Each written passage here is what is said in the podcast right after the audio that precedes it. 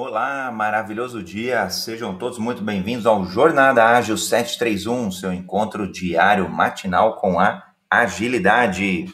Vamos receber todos aqui no Clubhouse, recebendo todos aqui pelas mídias sociais, no perfil arroba André R. Sanches, aí no YouTube, no Facebook, no Instagram, em todas as mídias.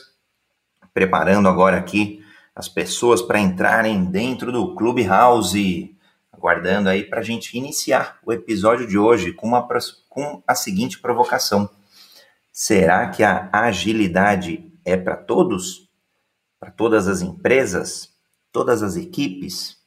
Será que ser ágil é para todos os líderes? Será que a liderança está preparada para ser ágil? Tópico de hoje muito importante porque essa palavra aí, ágil ou agilidade, tem sido amplamente debatida, amplamente discutida. Então já convido quem estiver aqui no Clubhouse, quem estiver nas mídias sociais, a audiência que está acompanhando aqui no Instagram, pode postar a pergunta aqui que será lida. A audiência que está acompanhando aqui no YouTube, no Facebook, em todas as mídias, sejam todos muito bem-vindos. Aliás, Jornada Ágil que é uma jornada colaborativa de aprendizado, de evolução, de revolução. Então, convido a todos aí a trazer as angústias, as aflições do tema de agilidade e, e a gente vai debater aqui, aguardando aqui a chegada do, de mais especialistas para a gente poder se provocar.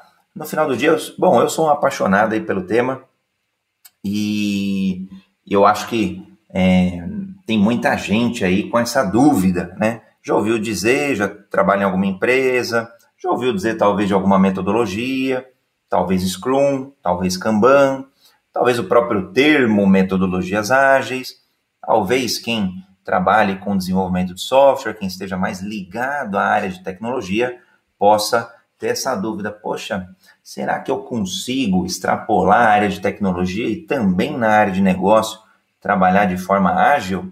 Será que tem metodologia? Será que tem é, um novo pensamento, um novo mindset, uma nova mentalidade? Será que tem uma nova cultura por trás disso? Então, vamos debater aqui com os especialistas aqui dentro do Jornada Ágil, convidando aqui mais pessoas para fazer parte aqui do debate e a gente iniciar esse dia com essa angústia, saber de fato aí é, o que, que as pessoas têm pensado ali, o que, que as pessoas têm visto sobre o ponto, sobre o tema de agilidade. Pessoal chegando agora aqui na, dentro do Clubhouse, já tem uma audiência acompanhando nas mídias sociais. Sejam todos muito bem-vindos.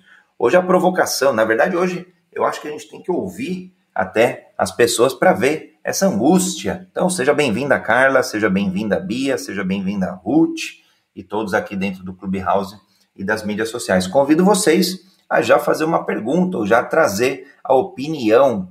Se quiserem levantar a mão aqui, eu já subo e gostaria que cada um de vocês respondesse a pergunta ou a reflexão. Ágil é para todos?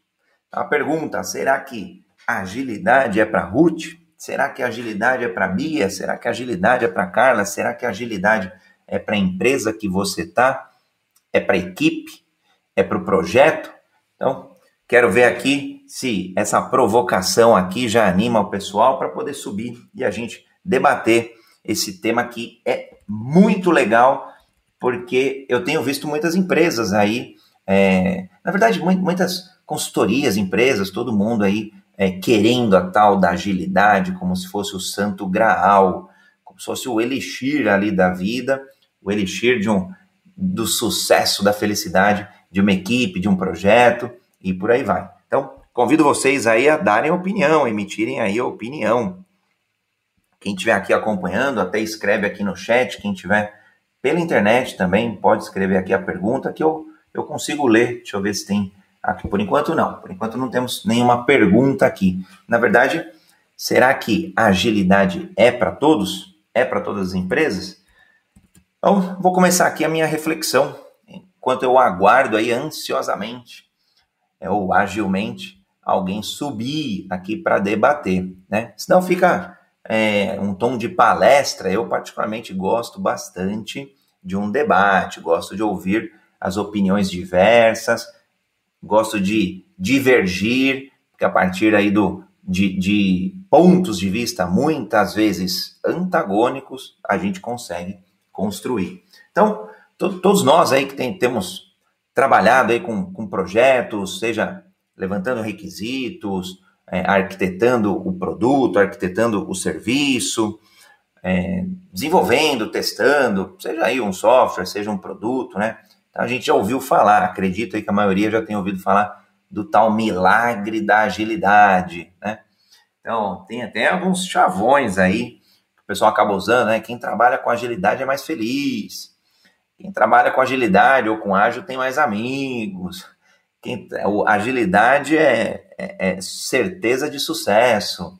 É, quem mais? Ah, quem, quem trabalha com metodologias ágeis gosta do que faz e por aí vai, né? Mas será que é verdade? Será que agilidade tem todo esse poder? O convite é para que a gente desenvolva essa resposta junto, conjuntamente, aí na, no Clubhouse e aqui nas, nas mídias sociais. Legal. Bom, eu acredito, eu, André, é, que muitas, muitas empresas ou muitas equipes começam a adoção de uma metodologia, de uma metodologia, de um framework. Então, por exemplo, Scrum, por exemplo, Kanban, ou até desenvolvendo ali é, software com programação extrema, XP, Extreme Programming, e qualquer outra metodologia e framework que a gente queira falar. Muitas vezes parece que os benefícios não são tão visíveis, claramente visíveis, ou, ou até o motivo, por que, que a gente vai implementar. E às vezes as empresas ou até as consultorias que eu tenho visto atuando aqui no Brasil, fora do Brasil também tive a oportunidade de acompanhar algumas, elas não deixam o porquê muito claro e param e perdem uma, uma grande oportunidade de fazer a reflexão. Por que, que a gente quer mudar? Faz sentido mudar? Por que, que a gente precisa mudar a nossa forma de trabalho, a nossa forma de entrega, a nossa forma de desenvolvimento. E esse espaço, é, é, essa pausa, eu acho extremamente oportuno. É igual uma palestra. Eu faço, a gente faz, os palestrantes em geral fazem uma pergunta, dá aquela pausa, a pessoa sedimenta o conhecimento, a equipe solidifica o, o, a compreensão, o entendimento, e depois a gente segue a jornada. E muitas vezes as consultorias chegam chegando. Poxa, já vamos implantar, já vamos mudar, já vamos pôr ciclo, já vamos fazer assim, já vamos treinar. E, e, e, perde essa, esse início do projeto, que é onde você reduziria muitas objeções do ser ágil. Então, queria até ouvir a opinião aqui. A Silvia chegou, o Aurélio chegou também. É, queria, quero saber assim: o ágil é para você? A agilidade é para sua empresa? É para sua equipe? E a gente vai complementando aqui. Se deixar, eu brinco, eu, eu falo sozinho de agilidade, mas eu gosto sim quando alguém sobe aqui para debater com a gente. É, a Silvia já chegou aqui, ó. Chega chegando, Silvia, é isso aí. Deixa eu subir você aqui pro. Aí, Silvia, seja muito bem-vinda ao Jornada Ágil 731. Bom dia, André. Bom dia, Carla, Aurélio, Guilherme. Espero Cacá, Raíssa, a galera tá chegando. Bom dia a todos. Ah, Obrigada, agora... André, mais uma vez, pelo espaço de estar aqui com você para falar de agilidade.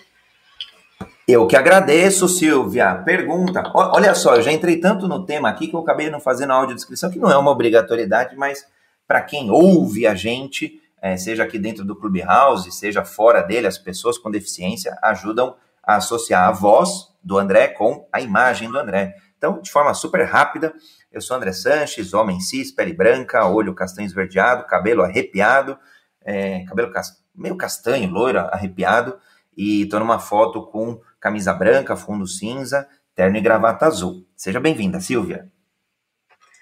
Joia, então vou seguir aí a tua a de descrição, vou fazer a minha, eu sou a Silvia, na foto, sou mulher, pele branca, olhos claros, estou com um singelo sorriso, cabelos castanhos, lisos, na altura do ombro, estou tipo, com uma blusa preta. Legal. Silvia, conta pra gente a provocação de hoje aqui. Agilidade é para você na pessoa física ou agilidade é para a empresa que você tá como program manager? Agilidade é para a tua equipe que você está inserida hoje? Qual que é a tua, qual que é a tua, tua visão? Boa provocação, André. Eu, eu uso agilidade na minha vida, com, com a minha família, então, no meu dia a dia, agilidade já faz parte. Dentro do contexto que eu estou inserida, eu estou numa grande corporação aqui na Europa é, e, sem, e, sinto bastante dificuldade é, com relação como incorporar agilidade dentro de grandes corporações, onde o mindset é, ágil ainda está sendo desenvolvido. Então, logo quando eu cheguei, estava comentando sobre as consultorias, né, que chegam nas empresas e já colocam os processos para rodar, já porque a consultoria ela foi contratada para desenvolver aquele trabalho, né? Então tem consultorias menos é, sensíveis ao desenvolvimento humano. Então eu percebo que eu como consultora, eu sou consultora de uma grande consultoria aqui, aqui na França e a consultoria realmente me cobra isso. Então eu acho que também tem um papel que a gente precisa desenvolver dentro das consultorias, que não é só chegar nas empresas, nas corporações e colocando o processo para rodar, sem olhar quem são as pessoas que estão sendo envolvidas dentro desse, desses processos. Então, eu, eu hoje sinto essa dificuldade, dado que a minha consultoria tem um olhar um pouco menos humano do que eu acharia, do que eu acho que deveria ter.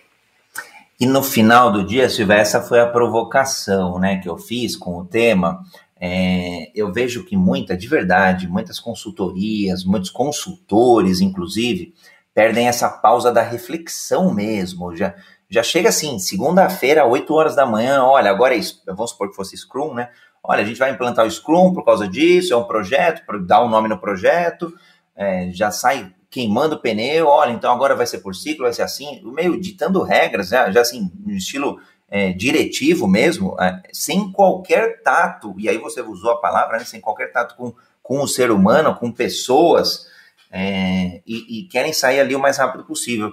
E, e, do que eu tenho visto, e aí é empírico, não, não, não tenho nenhuma é, grande pesquisa agora assim para citar, mas a maioria dos projetos que eu tenho visto, ou, ou que às vezes acabo sendo é, contatado para salvar, é justamente porque nesse início, Silvia, não teve o, o, o, porquê, né, o entendimento do porquê, não teve nenhuma, qualquer quebra de objeção.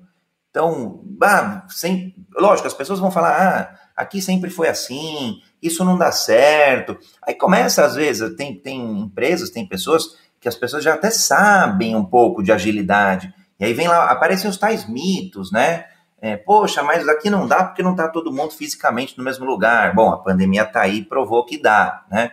É, dá para ser ágil ou implantar é, uma cultura de agilidade não estando fisicamente no mesmo lugar. Ah, a metodologia ágil é só Scrum. Putz, não é. Tem Kanban, tem Extreme Programming, tem outra, outras, né?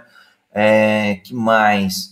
Ah, precisa. É, não, não vão, não vão comprar, não vão, não vão fazer esse negócio não aí de agilidade, porque tem pouco planejamento. Pô, como que tem pouco planejamento se todo dia a gente está visitando o planejamento na, na, nas reuniões diárias, visitando o micro planejamento, né? Poxa, o que, que deu certo? O que, que a gente precisa fazer aqui para chegar no, no objetivo da, da sprint, do ciclo, né? É, e, aí, acho que é, é, uma grande perda mesmo, Silvia, porque é onde as, as consultorias, ou quem está lidando ali, às vezes é um facilitador, às vezes é um agile coach, é ali que ele iniciaria a grande transformação de mentalidade, mindset, e de cultura ágil. É isso mesmo, Silvia, que você tem visto? André, concordo, gênero, número e grau. Eu vou te dar um exemplo de uma da situação que eu vivo aqui hoje. Então, você imagina uma grande corporação é, fazendo um, um rollout é, na, a frente que eu atuo é cloud, então você imagina, são nove países diferentes, com nove culturas diferentes, tendo que fazer uma migração cloud de todo portfólio aplicativo dessas empresas, desses países.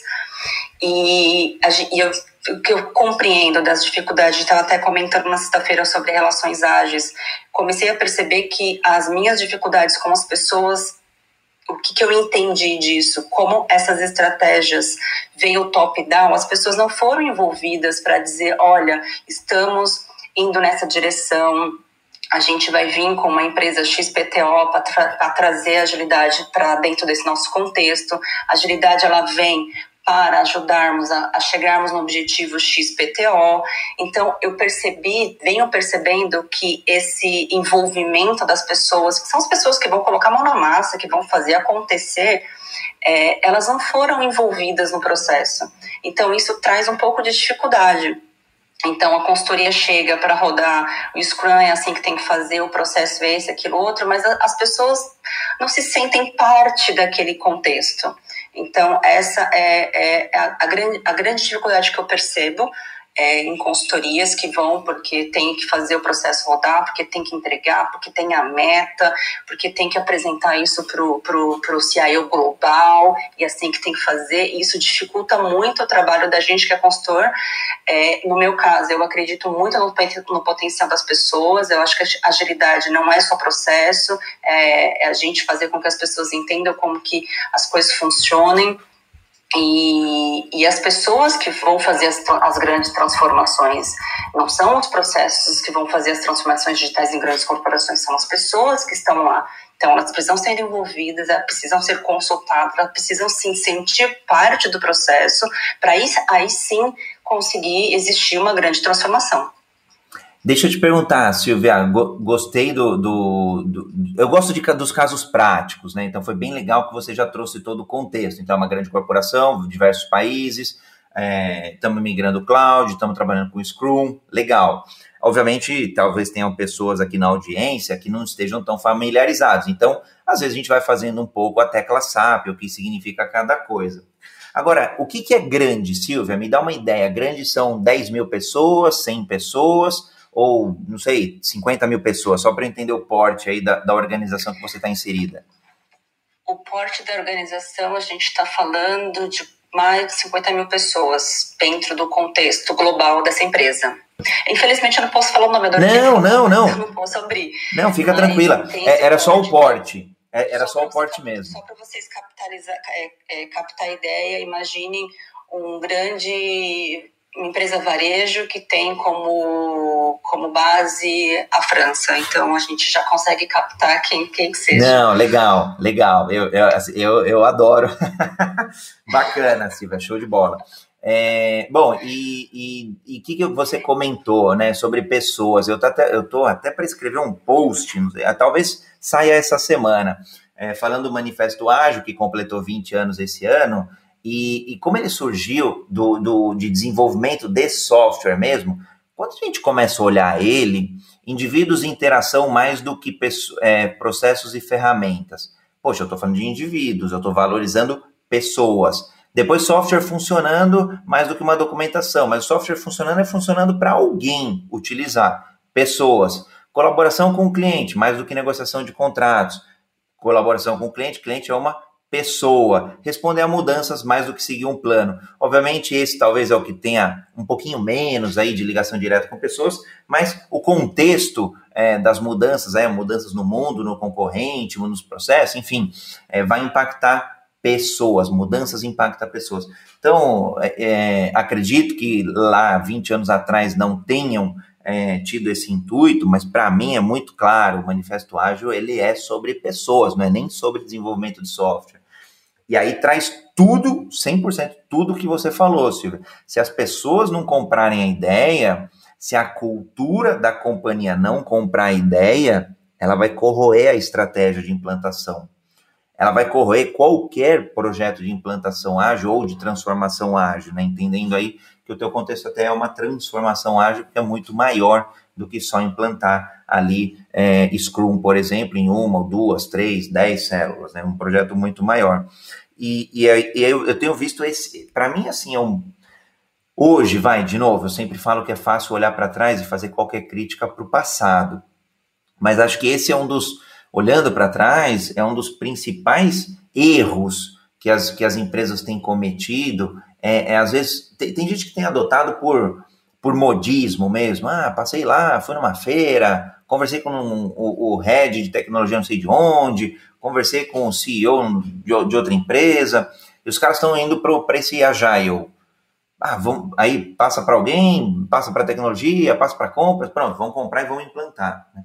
Sem envolver. E aí eu entendo, Silvia, tem, tem decisões que precisam ser top-down na direção, na estratégia. Então, olha, a gente está desenvolvendo, a gente entrega aqui é, em modelo mais esteirinha, mais waterfall, mais cascateado, mais sequencial. Agora a gente vai mudar um pouco a forma, a gente vai para um modelo mais iterativo, mais é, evolutivo. Bom, legal. Essa direção muitas vezes tem que ser top-down. Isso não. Aí eu queria ouvir tua opinião. Depois é, queria ouvir tua opinião, se você concorda, discorda. Agora, o como, né? Então, ah, decidimos que vamos, né?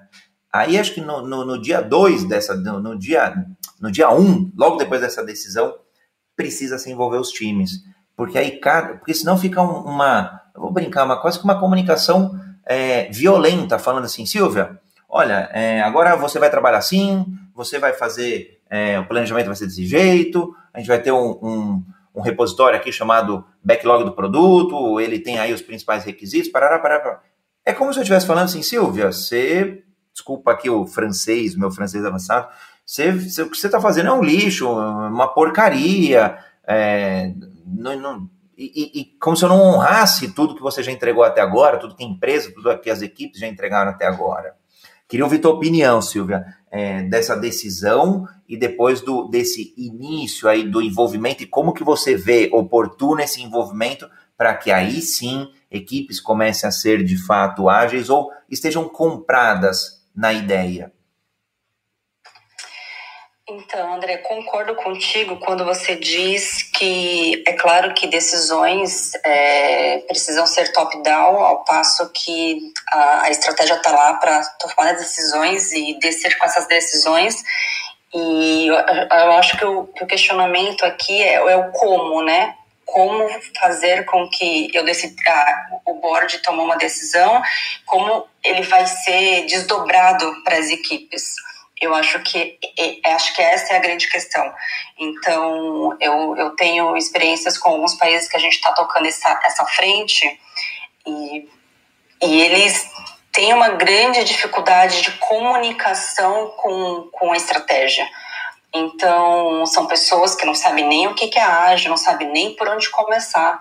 Então, o nosso time acaba sendo um time que está lá para para colocar as coisas para rodarem e também a gente também faz um trabalho de tentar fazer com que o time entenda como é que eles vão trabalhar de agora em diante, é, como eles podem se preparar para isso. A gente coloca treinamento, a gente organiza treinamentos para que essas pessoas entendam. E eu vivo dizendo isso para os meus gestores aqui a gente precisa prestar atenção nas pessoas, a gente precisa capacitar as pessoas, a gente precisa entender o que, ouvir o que elas têm para dizer, por que, que o país X funciona, por que, que X país não funciona. Então, eu acho que essa escuta é, entre a gestão e as pessoas que estão lá realmente desenvolvendo o trabalho, que existe muito ruído, é uma comunicação que tem muito ruído. Então, é claro é, é que a estratégia está lá para tomar as decisões, mas acho que a grande questão é o desdobramento dessas, dessas decisões para os times. Eu acho que muitas vezes a comunicação não está muito clara, existe muito ruído aí, e aí que os problemas, que os problemas acontecem, né? Então, eu, eu lembro de ter visto estudos de é, alguns anos atrás, quando falavam-se muito fortemente, muito no início né, do, do, do, que é transformação digital, então era aquela loucura da, das empresas falarem de transformação, e, e a gente ouviu, ouviu alguns casos que nos primeiros anos essas, essas chamadas transformações digitais foi, foi um caos que gastaram-se muito dinheiro e não, e não se colocaram em prática quase nada. Por quê? Porque vieram com esse approach de vamos fazer, vamos fazer acontecer, vamos colocar os processos e não estavam olhando as pessoas. Então, já se entenderam que, que isso é um problema. Mas eu acho que ainda não acertaram o passo de como envolver essas pessoas nesses processos. Gostei, Silvia. Você falou de uma palavra, processos, e olha só, o Leopoldo Guzmán acompanhando a gente via LinkedIn. Então já fica a dica para quem está acompanhando o, o Clubhouse e, em particular, o Jornada Ágil. A gente transmite para as outras mídias. Então, se tiver algum amigo, colega, quem, quem tem aí interesse em agilidade, a gente leva agilidade para todos, pode acompanhar em qualquer mídia social. Não tem desculpa para não debater o assunto agilidade. E o Leopoldo comentou aqui, ó, vou ler. Empresas são compostas por processos e pessoas. Processos são desenvolvidos por pessoas, com pessoas, para pessoas. Quem não entende pessoas não pode desenvolver bons processos.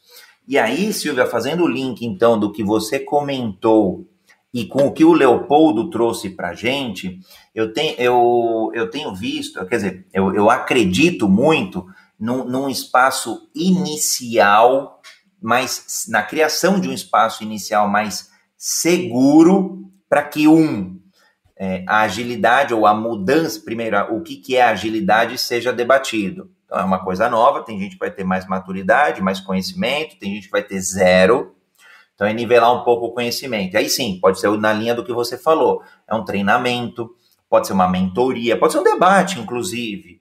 É, às vezes acho que a gente vai muito, tem uma, uma, uma, linha viciada de achar que é só o treinamento. Então, olha, eu vou te dar o, o, o hard skill, que é o treinamento, o conhecimento ali sobre alguma metodologia, por exemplo, Scrum, por exemplo, Kanban, e depois a gente já sai implementando. E não é, porque passa pelas novas habilidades, portanto, soft skills, real skills, né? A gente já falou vários, vários capítulos aí do Jornada Ágil sobre isso. Então, o primeiro é esse, essa abertura. O segundo é um espaço de segurança, segurança psicológica, segurança. É, não, não, é, não, é, física no, no, sentido de que. De que é, é acho que é no sentido de que as pessoas possam é, debater, discutir, divergir e depois experienciar. Por quê? Porque vai ter erro. É claro que a gente quer minimizar os erros, é claro que a gente quer errar, acertar mais do que errar. Mas eu acho que eu, eu, de verdade, assim, eu vejo pouquíssimas, pouquíssimas pessoas, pouquíssimas empresas ter esse diálogo aberto em uma equipe. Então, agora, indo para o lado prático, olha, eu e a Silvia tamo, estamos em um, em um squad, um time lá multidisciplinar de 10 pessoas, de repente a Silvia é, é a Scrum Master, de repente eu sou aqui um Agile Coach, por exemplo, a gente vai iniciar com o time a gente vai dar toda a parte de, de, de background, de treinamento, a gente vai comentar como é que funciona, mas a gente não, não, não ratifica de que é uma jornada, de que é um aprendizado, de que há sim algum espaço para o erro, mas mais importante do que isso, há um espaço para tentar, para adaptar, para ajustar, para errar e aí, obviamente, inspecionar e, e, e se adaptar. É, eu quase não vejo isso, Silvia, na, nas, nas empresas. Você vê, ou ele acontece de alguma outra forma? Como que tem sido? André, você tocou num ponto que eu achei super interessante, a questão do, da segurança psicológica e do diálogo aberto. É, eu sinto nessas interações que eu tenho com, com as pessoas que a a segurança psicológica ela tá bem, ela tá bem forte na questão dela se sentir insegura se aquele processo pode o quão o quanto aquele processo vai mudar o jeito que ela trabalha.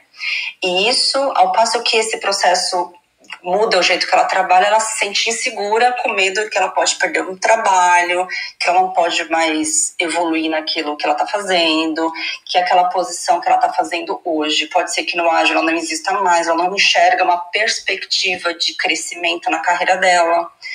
Então, esse ponto de segurança psicológica, é, tenho notado a, que a resistência das pessoas que eu percebo de não querer atuar com a gente junto para chegar no objetivo tem a ver com segurança psicológica. E o diálogo aberto, outro ponto que eu queria comentar, é que eu, eu sinto dificuldade, eu sinto que as pessoas não têm esse diálogo aberto e não muito transparente. E eu acho que isso é um ponto que, que retarda um pouco o avanço da, da iniciativa. Principalmente em culturas onde é, é um pouco mais difícil de se falar. Por exemplo, a gente tem um time em Taiwan. Taiwan tem uma cultura muito hierárquica, então é, ao passo que o time está tá conversando, muitas vezes eles não levam algumas coisas para o gestor porque não pode falar daquele momento, é, existe uma, uma preocupação de como vai falar. Então, in, independente da cultura que, que, que o Agile que a gente está implantando, a gente sente um pouco mais de, de, de, de, eu diria, de resistência, porque o diálogo ele não está totalmente transparente, totalmente aberto, porque as pessoas não se, não se sentem ainda à vontade para falar sobre o tema. Então, é, a agilidade, ela, ela causa muita mudança, mas eu acho que a gente precisa ter precisa ter esse diálogo. Se a gente não falar mais, se a gente não falar do assunto, a, a mudança não acontece. Então, é claro que é, a gente tem um trabalho muito interessante que no, que no Brasil faz. O time do Brasil é um time que a gente gosta bastante de trabalhar. Eles fazem muito talks, né, para de fomentar para as pessoas se colocarem questões, e a gente está tentando colocar isso em outros países também, onde a comunicação entre os times existem mais dificuldade entre eles mesmos. Então, acho que isso está muito, muito linkado com a segurança psicológica, do medo das pessoas de não entender direito o que, que é o ágil, como é que eu vou trabalhar, o que, que vai acontecer, o que, que vai ser da minha vida depois. Então, acho que isso, isso faz com que a pessoa fique. Eu não, não sei se medo seria a palavra, mas ela se sente desconfortável com, com a mudança que está acontecendo. É, acho que medo, sim, é, é, pode ser usado e desconfortável certamente, Silvia.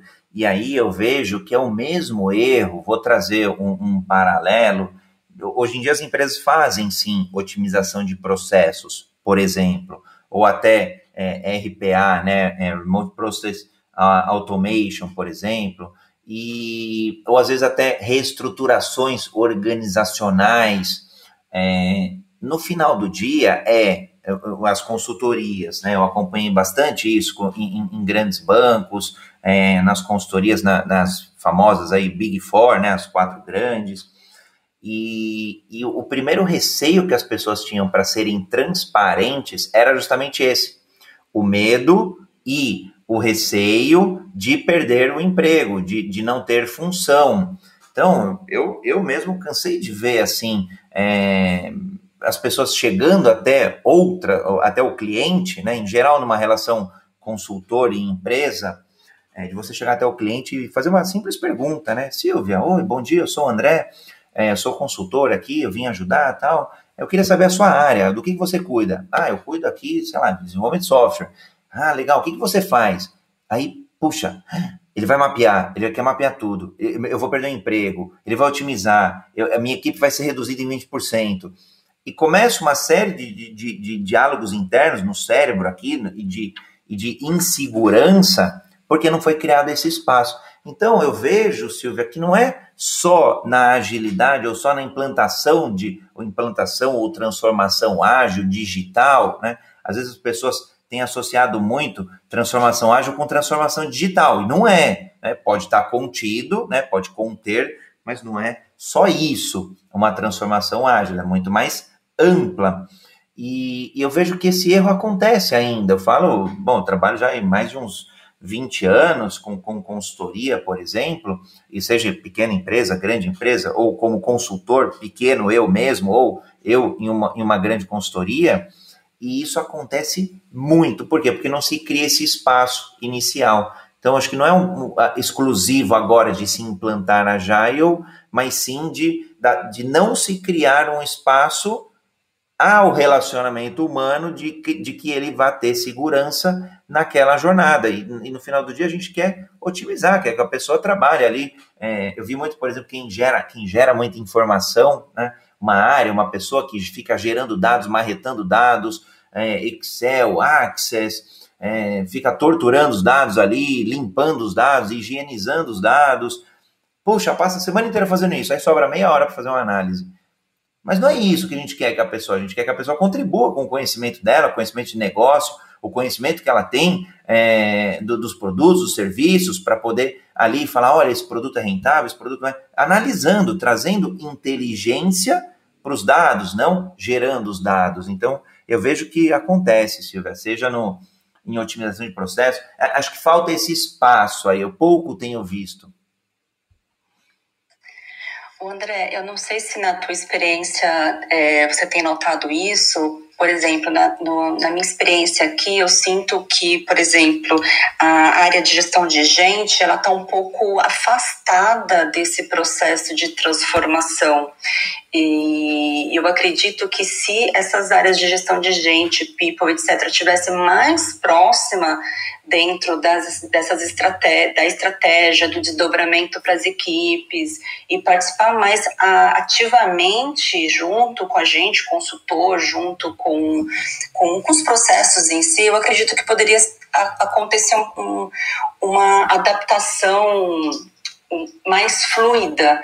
É, e, e, essa questão da, da segurança, do receio das pessoas de perderem emprego, de não saber o que, que vai acontecer, poderia ser apoiado por uma área de gestão de gente, porque paralelamente a gente é, traz agilidade, porque a gente entende como que as, as novas coisas vão funcionar, em paralelo vem a gestão de gente para ajudar a, a consultoria, o consultor, a fazer com que as pessoas entendam como que vai ser esse processo de mudança que a mudança, é claro, a gente sabe que na mudança no começo ela é um pouco desorganizada, existe uma, ali uma, uma curva né, de, de adaptação da mudança, mas que ao passo que a gente consiga é, caminhar nessa, nesse, nessa trajetória, a mudança ela seja uma, uma mudança que lá no final vai ser positiva. E a pessoa vai entender, nossa, no começo realmente eu estava aqui desesperada, não entendia o que, que, que ia acontecer, mas a, a, nesse caminho ele vai entendendo que é uma mudança positiva, que ele pode desenvolver novos skills que antes ele não percebia que ele podia ter.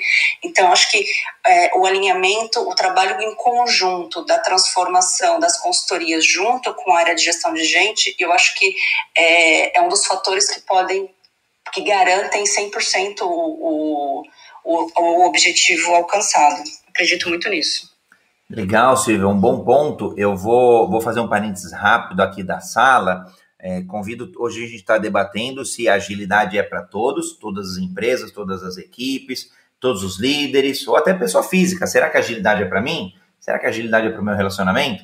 E aí fiquem super à vontade para levantar a mão aqui e contribuir para esse nosso nosso bate-papo aqui. Eu, André Sanches, a Silvia está por aqui também, Silvia Fagundes, contribuindo aí com toda a experiência corporativa dela. Silvia, eu vou, eu vou contar um caso, por exemplo, alguns casos que eu vi, é, onde começa, por exemplo, às vezes na área de tecnologia ou até na área de negócios. Então, vamos implantar, vamos formar um time, ele virou um, um squad ali, multidisciplinar, a coisa começa a andar, começa exatamente do jeito que você falou, e, e eu adoro essa bagunça inicial, esse, é, é, essa muvuca inicial, onde as pessoas estão é, um pouco desconfortáveis, estão tentando entender para onde vai. É, é, uma transição mesmo, é um solavanco às vezes. Depois vai sedimentando, aí as pessoas vão se entendendo, aí muitas vezes as pessoas não conhecem porque vieram de áreas distintas para se formar, então a tal da multidisciplinaridade, né, da diversidade. E aí, ah, agora eu conheço a Silvia, agora eu conheço o Evandro, agora eu conheço a Carla, legal, já, já entendo o que, que a Madailda está aqui, legal. É, e os relacionamentos vão sendo construídos, bacana. Passa um ciclo, passa dois, passa três, seja o tamanho do ciclo que for, uma, ciclos de uma semana, ciclos de, de quatro semanas. E aí, de, lá pelas tantas, aí alguém levanta a mão e lembra: nossa, como que a gente vai remunerar essa galera? Opa, remunerar, não, não é, não é só o salário. É, elas já estão recebendo o mesmo salário de antes. Tá, e os benefícios? É a mesma coisa. Puxa, mas a gente tem renda, remuneração variável aqui. Como é que a gente vai fazer um depara para o modelo anterior, do modelo anterior para o modelo atual? Como que a gente vai reconhecer pessoas? Reconhecer? Hum, não, acho que isso é problema de RH. Isso é problema de gestão de pessoas, ou área de people and culture, né? pessoas e cultura. Caramba! E depois passa um tempo, muito tempo, Como que a gente mantém motivado um time que já está trabalhando junto igualzinho há um ano? Porque aí o que da novidade já passou. O, o que de, de olha, é, de, do, do, fator motivacional já, já tá meio BAU, a gente já está entregando ali, já está arroz com feijão. Poxa, como é que eu mantenho esses caras motivados? E aí aparece, então, a necessidade. Eu vi isso daí acontecer num, num grande banco e, e, e foi, acabou é, colocando o projeto em risco, né? Poxa, mas e o gestor funcional, da estrutura funcional, como é que ele vai avaliar? Estou falando de feedback, estou falando de avaliação 360 graus, às vezes as empresas têm, é, processo formal ali de, de, de review, de, às vezes anual, às vezes semestral. Poxa, mas então eu tinha que ter envolvido essa área no dia 1? É, na verdade, antes do dia 1. Deveria ter envolvido exatamente do jeito que a Silvia falou. A gente vai mexer com pessoas, a gente vai mexer com, com remuneração, a gente vai mexer com, com, às vezes, estruturas de cargos e salários, e aí é envolvido tardiamente. E aí tem que, mais uma coisa para corrigir. Então, se eu tivesse que falar assim, o que eu tenho visto que tem mais dado certo é quando a gente envolve sim o RH desde o início, a área de pessoas e cultura desde o início. Principalmente pelo que você comentou, pela, pelas mudanças que vão trazer, como acaba sendo muita mudança, mudança na forma de ser, mudança na forma de, de, de, de, de, de, de colaborar com as pessoas, na forma de ser transparente com as pessoas, e aí não tem jeito, transparência é pilar da agilidade, não tem como você implantar se não for com transparência. Mesmo que não saiba, acho que para mim, de verdade, vale a máxima ali, olha, a gente acabou de formar o time hoje, segunda-feira, e a gente não tem ideia ainda como que vai ser a nova remuneração. Mas a gente vai estudar. A gente está fazendo um trabalho e a gente vem debater com vocês aqui no momento oportuno. Mas eu concordo, Silvia. Não sei se é o que você tem visto aí, ou se você chegou a ver em algum lugar o um envolvimento, mas para mim é, é, eu acompanhei alguns e, e é de fato quem tem dado certo. André, antes de comentar, eu gostaria de fazer um convite, um convite para nossa querida Madailda. Tenho certeza que ela tem muito para contribuir nesse ponto. Então, Madailda, fique à vontade para subir e ah, já tu colocou aqui e ajudar a gente a debater. Já Isso. foi ágil, Madailda é incrível. Ela, ela me deu uma dica sexta-feira passada que depois eu vou comentar com você, com vocês. Bom, André, é... bom dia. Bom dia, querida. Tudo bem com você? Tudo bem, queridos. Que bom estar aqui com vocês. Hoje entrei um pouquinho mais tarde, mas antes tarde do que não entrar, né? Seja bem-vinda, Madailda, novamente. Uma alegria ter você por aqui. Obrigada. Eu interrompi você, Silvia, perdão. Imagina, querida, palco é todo seu. Fica à vontade. É, com, com relação a é, RH atuar junto com, as, com os squads com, e com o time né, de Agile. Eu, o que eu tenho é, visto e, e, a minha opinião formada em relação a isso é que o RH ele está cada vez menos departamentalizado e cada vez mais diluído. E isso é bom, é uma tendência muito boa né, diluído é, na, na, gestão da empresa como um todo. Então, a tendência hoje, o RH, não é mais querer ser visto como aquela, aquele departamento isolado lá, como se fosse uma área, uma sala lá longe. Lá é o RH. Não, a tendência, um RH maduro, é aquele que ele nem é percebido como uma área dentro da empresa, que ele conseguiu é, transferir a mentalidade de gestão de gente para o gestor de cada local. Então, assim, o, gestor se sente RH, o RH está representado aqui nessa área por mim, e cada gestor se sentindo RH. E o RH cada vez mais como uma área consultiva, e aí sim, como a Silvia bem colocou, é uma área consultiva dentro da empresa que suporta as outras áreas, que dá suporte. Então, assim, é, eu estou vendo um viés na minha equipe, né, que tá, tá, é, pode se tornar um viés perigoso, por exemplo, uma falta de, de comunicação grave, uma falta de feedback, ou gestor que não sabe fazer feedback, ou motivacional. Então, está tá tendo um viés aqui que está claramente percebido. Então, eu não sei lidar com essa questão, não é minha especialidade quem é o, o, consultor especialista de RH na empresa? Ah, fulano de tal, ele é, sei lá, gestor de RH, coordenador, seja, não importa a, a, a função dele, mas é, se o expertise, esse cara, ele pode me dar esse suporte, então vou marcar com ele um, um horário, uma mentoria, um coaching, seja o que for, porque a ideia é é ele saber preparar esse líder para ele ser o líder coach dentro da empresa. Cada vez mais instrumentalizar esse gestor é, para que ele é, entenda como é todo esse essa dinâmica né, de lidar com gente. E a parte de processo, aí sim, é, é uma questão de, não necessariamente do RH, mas do, do de uma área que é muito colada com RH, que a gente acaba confundindo tudo, né?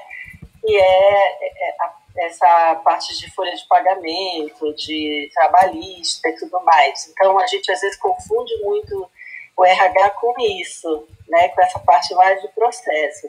E que também tem que ter especialistas ali para dar suporte, sim, porque quando chega a hora que é, o André falou da, da, da remuneração, eu preciso ter auxílio, preciso ter quem entenda disso para ver qual é o melhor formato.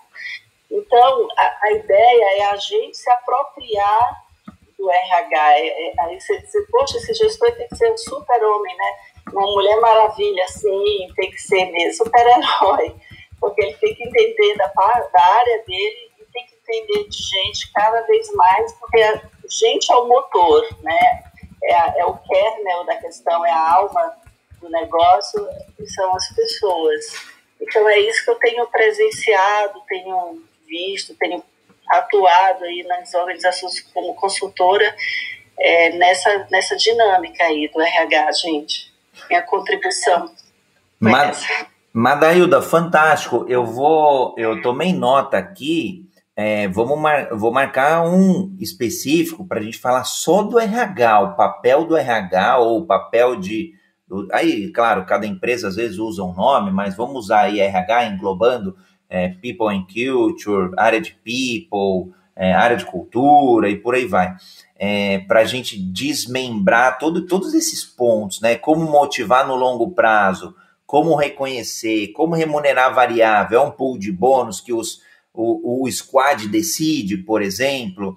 Acho que tem bastante questão que é bem legal, que é bem nevrálgica é, nas empresas. E, e, que acho que pouco, até onde eu sei, talvez eu não, não esteja participando dos fóruns, é, é, pouco discutido. Eu gostei, Madailda. E eu, eu ia falar de um ponto, a hora que você estava comentando, caramba, agora fugiu. Nossa, tô ficando, tô ficando de memória ruim aqui. Ah, lembrei. É, você comentou um ponto, Madail, daqui é uma constatação, o papel do, entre aspas, RH. E a gente fez um Jornada Ágil com Maurício Benvenuti, e ele fez uma provocação para gente, foi incrível, incrível. É, ele falando de, de empresas sem o RH. Ou seja, não existe mais a área de RH, de recursos humanos, como tradicionalmente ela é conhecida. E, e aí ele explicou o porquê e eu fiquei apaixonado pelo conceito. Não vi nenhuma empresa ainda deste modo, mas eu gostei. Porque o, o raciocínio do, do Maurício foi o seguinte: quem cuida de, quem cuida de pessoas, né? É, os gestores, os líderes, no final do dia, pessoas.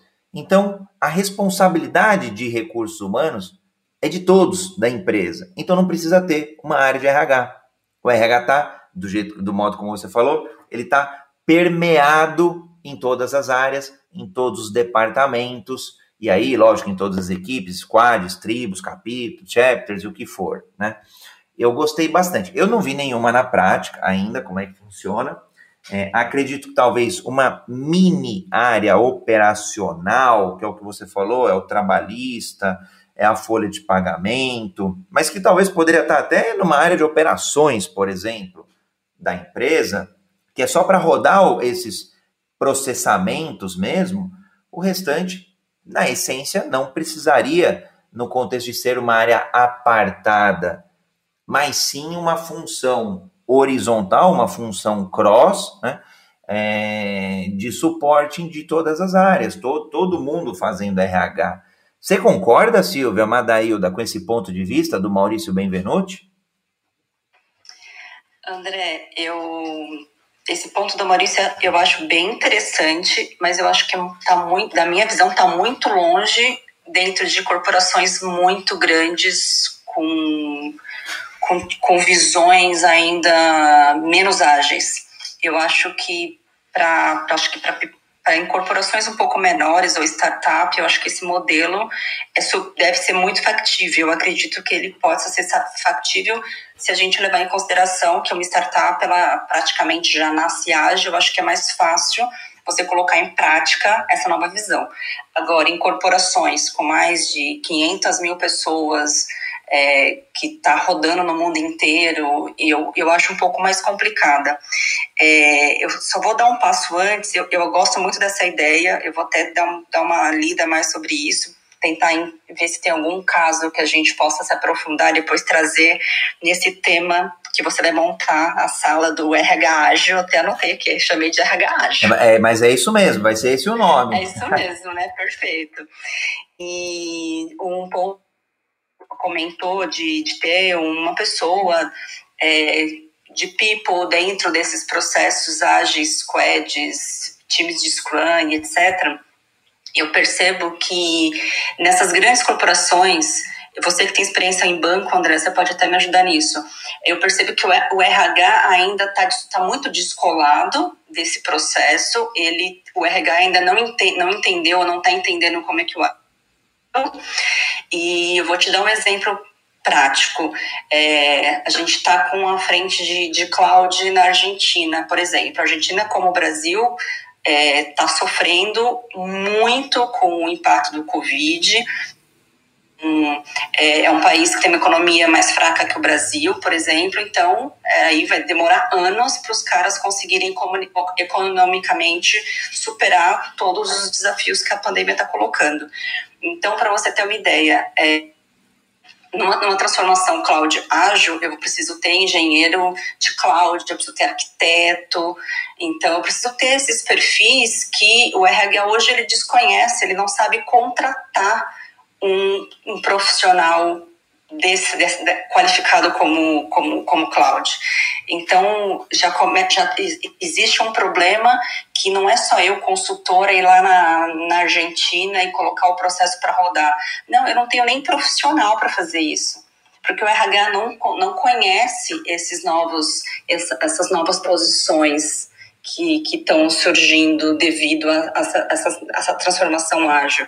Então, eu, eu, percebo que nessas grandes corporações existe um desafio ainda maior, que é, é dar um passo atrás e remordenizar, trazer agilidade também para o RH, porque o RH, a agilidade não é só para tecnologia, o RH está em processos em diversos business, e trazer agilidade para o RH eu acho que vai ser o grande diferencial para acelerar as iniciativas ágeis dentro de, de outros negócios.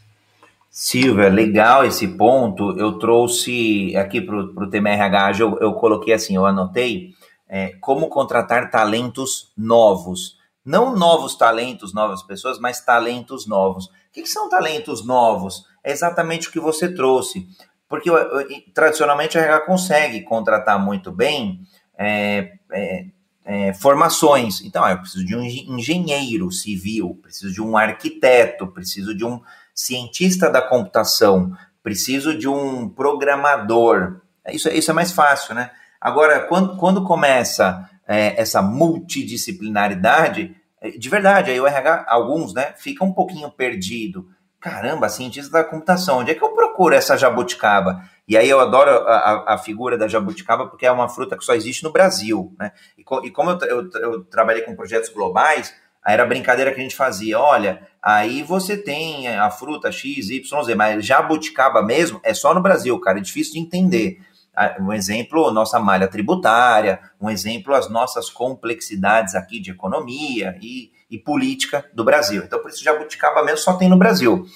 Aí, é, o RH precisa, então, assim, eu coloquei esse tema para a gente explorar um pouquinho mais no capítulo RH Ágil. Como contratar talentos novos. Bom, preciso de um, de um engenheiro de cloud, é, de uma determinada metodologia, num determinado. Não acha. É difícil né, até de colocar esse job description, de, de desenhar esse camarada, né? Para o RH vai ser uma mosca branca. Então, acho que a gente pode aprofundar aí para não tomar tanto o tempo no, no, no, nosso talk de hoje. O que você trouxe, Silvia, que eu vejo, é, é uma, assim, tem, há uma tendência da gente achar que é só o problema do RH, mas eu trago à mesa também o problema dos gestores. Aí o gestor acha, não, isso aí é problema do RH, eu não especifico direito, eu não estou não, não ali, é, eu não puxo o RH para mim, eu não trago o RH para o debate, então eu simplesmente delego coisas para o RH. É, em grandes corporações tem a figura do business partner, né? Então, o modelo de, de, de, como que o RH funciona. Então, ele tem lá uma área mais centralizada, uma diretoria que se divide em superintendências, que se divide lá nos processos e serviços que o RH é, provê. Então, ah, que serviço que o RH provê? Contratação de pessoas, demissão de pessoas, por aí vai. Só que aí, em algumas áreas, por exemplo, tem áreas que é grande, né? Então, de repente, uma grande área de um grande banco de tecnologia vai precisar ter alguém do RH mais é, interno na área, e a figura do business partner, né? O, o HR business partner, o, o recursos humanos ali, é, parceiro da, daquela área. Só que mesmo assim é, é pouco. Acaba indo uma pessoa para atender uma diretoria de mil pessoas, uma área, desculpa, de, de mil pessoas, por exemplo duas diretorias, três diretorias de, de 400 pessoas. É muito pouco.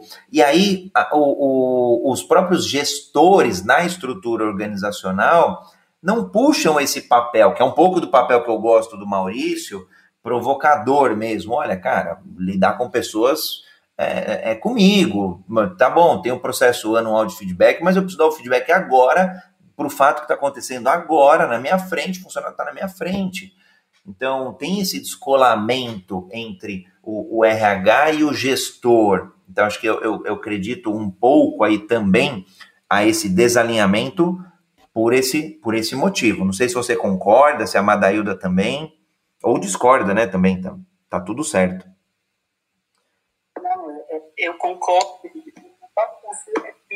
É muito difícil é, ter esse modelo nas organizações é mais fácil, né? startups já ágeis, até porque essa, é pessoas que lidam com RH, por muitos anos, para uma filosofia de que o RH área polo, é, ou só o departamento pessoal, e grande parte das empresas Ô, ô Madailda, eu não sei se tá, ô Silvia, confirma para mim se tá, para mim o da Madailda tá cortando um pouco. Tá cortando um pouco. Quiser ajustar aí, Madailda, acho que algum tá mais próximo, eu não sei do Wi-Fi, onde é que você tá? Mas eu não consegui de verdade. Aí a gente tem que ser transparente, né? A gente fala de agilidade. Eu não consegui entender mesmo o, o, o que você comentou eu vou me aproximar do Wi-Fi, eu acho que pode ser isso. Agora tá perfeita. Vamos ver se não, não corta mais. Então, eu eu estava é, falando que eu concordo com a, a Silvia que o RH, é, nesse formato desejado nosso, é muito difícil em empresas grandes. É mais fácil em startup, é, que já começam ágeis porque é, a, a, o próprio RH tem um delay aí para se adaptar a esse formato. É, é, historicamente, o RH é, é visto é, não só pelos seus membros, mas como pela empresa, uma área é, onde o gestor tem que ser um psicólogo e não uma área, uma pessoa de gestão e ou um departamento pessoal e mesmo grandes empresas lidam com RH como se fosse exclusivamente departamento pessoal. Então, eu acho que os agilistas é, ou, ou gestores também de TI precisam fazer esse convite no sentido de trazer para próximo né, o pessoal de RH, convidar, é, ensinar até agilidade para eles. Tem, tem gente de RH que não sabe isso, não, entende essa nova linguagem, esse vocabulário, esse jeito novo de trabalhar independente da idade, não é nem que a pessoa não seja jovem, é que ela não sabe mesmo, e, e, que às vezes não é ensinado, ou ela veio de uma empresa que não praticava isso. Então, é, no fim das contas, a gente vai perceber que nós temos que ser responsáveis uns pelos outros, sabe? Todas, todos os gestores, todas as áreas, cuidando ali umas das outras, e às vezes está muito bonito no desenho, né? Ah, o cara é business partner, né? E toda hora a gente vê nomenclaturas novas sendo criadas, mas na prática não é, não é assim. Então, realmente é um desafio, né? É, é, assim como é um desafio achar pessoas qualificadas né, nessas novas funções, é, é um grande desafio. O RH ele, ele tem vários subsistemas, né? A, a, parte de recrutamento e seleção é um subsistema à parte que requer um outro tipo de dinâmica.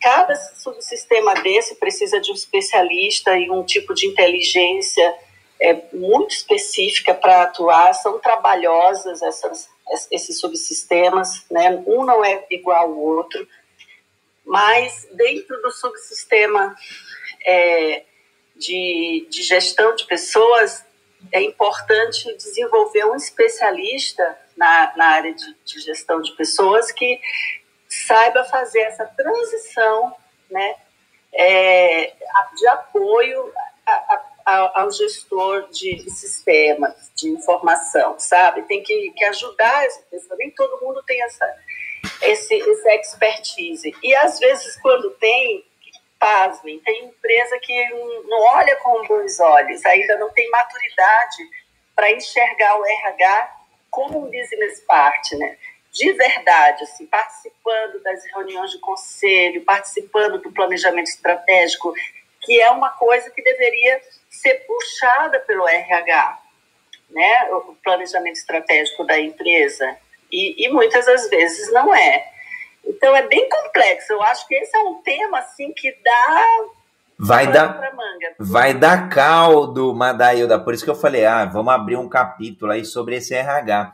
E olha que bacana, eu concordo com você do RH ser envolvido do ponto de vista estratégico, do ponto de vista tático, do ponto de vista operacional. E você trouxe aí a figura dos subprocessos. E olha um comentário legal da Suelen Mata via LinkedIn. É, as tech, aí, olha a, a necessidade de se especializar nos recrutamentos, porque cada, cada pessoa, cada talento que a gente queira trazer hoje é um recrutamento muito específico, né? E aí, como a gente falou de tecnologia, eu vi isso também em alguns lugares, a gente precisava às vezes de um RTE lá, o Release Train Engineer. Caramba, o que, que é isso? Que habilidade? Não tem faculdade que forma esse cara, né? Às vezes é um conjunto de, de multidisciplinas ali. Aí é, tinha lá a, a, as pessoas que contratavam, era um banco maior, então já tinha a figura do tech leader, do, desculpa, do tech recruiter. E a Suelen trouxe esse ponto. Aí ela, ela até acho que falou indignada aqui, Suelen, eu, eu gostei. Pelo menos para mim soou um pouco de indignação, talvez você trabalhe com isso. E a gente estava falando, né, poxa, precisa de, de especializar ali para poder contratar bem. É, olha aqui, como assim, gente? As tech recruiters estão aqui para isso. Acredito que se a empresa está com dificuldades de encontrar estes profissionais com a sua equipe de RH, desenvolva o seu time, lembrando que o líder da área também participa do processo.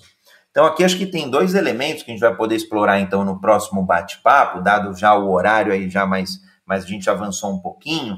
É, é claro, se o RH não está suprindo, o gestor vai ter que desenvolver um pouco também, enfim, um pouco do cobertor curto, né? E, e, principalmente porque a área de tecnologia, especificamente falando, tem passado aí por um, por um apagão de talentos mesmo. Então acho que a gente vai abrir esse capítulo aí, vai ser bem bacana. Suelen, fica super à vontade de contribuir, gostei aqui da tua provocação. Claro, vamos usar aí, Silvinha, chama as tech recruiters aí para ajudar a encontrar essa turma do cloud. André, bom ponto que a Suelen trouxe. Eu só queria só acrescentar um, um ponto que a Madeilda trouxe sobre responsabilidade. Você também já tinha comentado um pouco antes, mas só para reforçar, eu acho que a responsabilidade compartilhada funciona bem. O líder também se fazer responsável pelo processo, pelo desenvolvimento das pessoas junto com o RH, porque senão fica muito aquilo, né? Eu não sou de RH, eu não sou responsável, então vou tocar aqui o, o processo e deixo o RH se virar lá, né? Então acho que é, um, é uma responsabilidade compartilhada entre o, o líder e a pessoa business partner ou o nome que a gente tiver que chamar do RH para desenvolver junto essa, essa mudança, essa transformação. Mas, boa, eu vou anotar aqui esse Tech Recruiter para a gente avaliar. Buscar aí eles como apoio, mas eu amei o que você Sim. falou, olha, responsabilidade é nossa, eu, se eu fosse RH, você, Silvia, área de negócio, olha, é nossa, é minha e tua, vamos junto, vamos se falar todo santo dia até achar o melhor talento ali para a gente colocar no, no, no, na posição que a gente precisa. Muito bom. Silvia, Madailda, gratidão por vocês estarem hoje aqui no Jornada Ágil, gratidão a toda aqui a, a audiência que acompanhou é, aqui no Clubhouse, fora do Clubhouse aqui, a Suelen, Leopoldo, mais outras pessoas que acabaram não comentando. É, aí eu vou brincar, para perder a oportunidade de fazer perguntas aqui para a gente debater. Deixa uma palavra final, Silvia, Madailda também. Bom, eu acho que o que eu queria deixar como provocação é a gente olhar para as pessoas, trabalhar em conjunto, chamar responsabilidade para a gente também, como líder, como, como consultor, e tentar encontrar as melhores alternativas para fazer um processo mais tranquilo e ajudar as pessoas nesse, nessa, nesse entendimento dessa mudança ágil. Acho que é isso. É, eu, eu agradeço né, ter entrado depois e mesmo assim vocês né, me chamarem para falar, gente. E é, é eu concordo com a Silvia, concordo com vocês. Eu acho que a palavra de hoje que fecha o nosso, nosso bate-papo é responsabilidade. Responsabilidade e autorresponsabilidade. Né? E cada vez mais a gente está sendo é, é, empurrado, né, demandado para assumir responsabilidades compartilhadas e se responsabilizar pelo desenvolvimento do time como um todo. E, ao mesmo tempo, cuidar do seu autodesenvolvimento. Isso é condição sine qua non. Espero a gente poder se encontrar amanhã novamente aqui nesse canal. Legal. Madailda, obrigado. Silvia, obrigado. Para a gente, acho que fechar, então, o tema de hoje, a conclusão é que sim, sim, ágil é para todos, vírgula, porém, existe um caminho, porém, existe um preço a ser pago, porém, existem algumas coisas, como segurança, um espaço ali psicológico, a gente comentou, é, treinamentos, talentos, enfim, existem aí alguns pré-requisitos para que sejamos ágeis. E aí, óbvio, seja pessoa física, seja ágil na carreira, seja ágil nas grandes empresas, nas grandes transformações ágeis e nas implementações de agilidade. Desejo a todos muita saúde, muita proteção em tempos de pandemia e nos vemos amanhã no Jornada Ágil 731, o seu encontro diário, online, matinal e ao vivo com a agilidade. Beijo, Sil, beijo, Madá. Obrigada, André. Obrigada, Madailda. Obrigada, Obrigada a todos. Bom dia para vocês. Bom dia, beijão. Beijo. Beijo.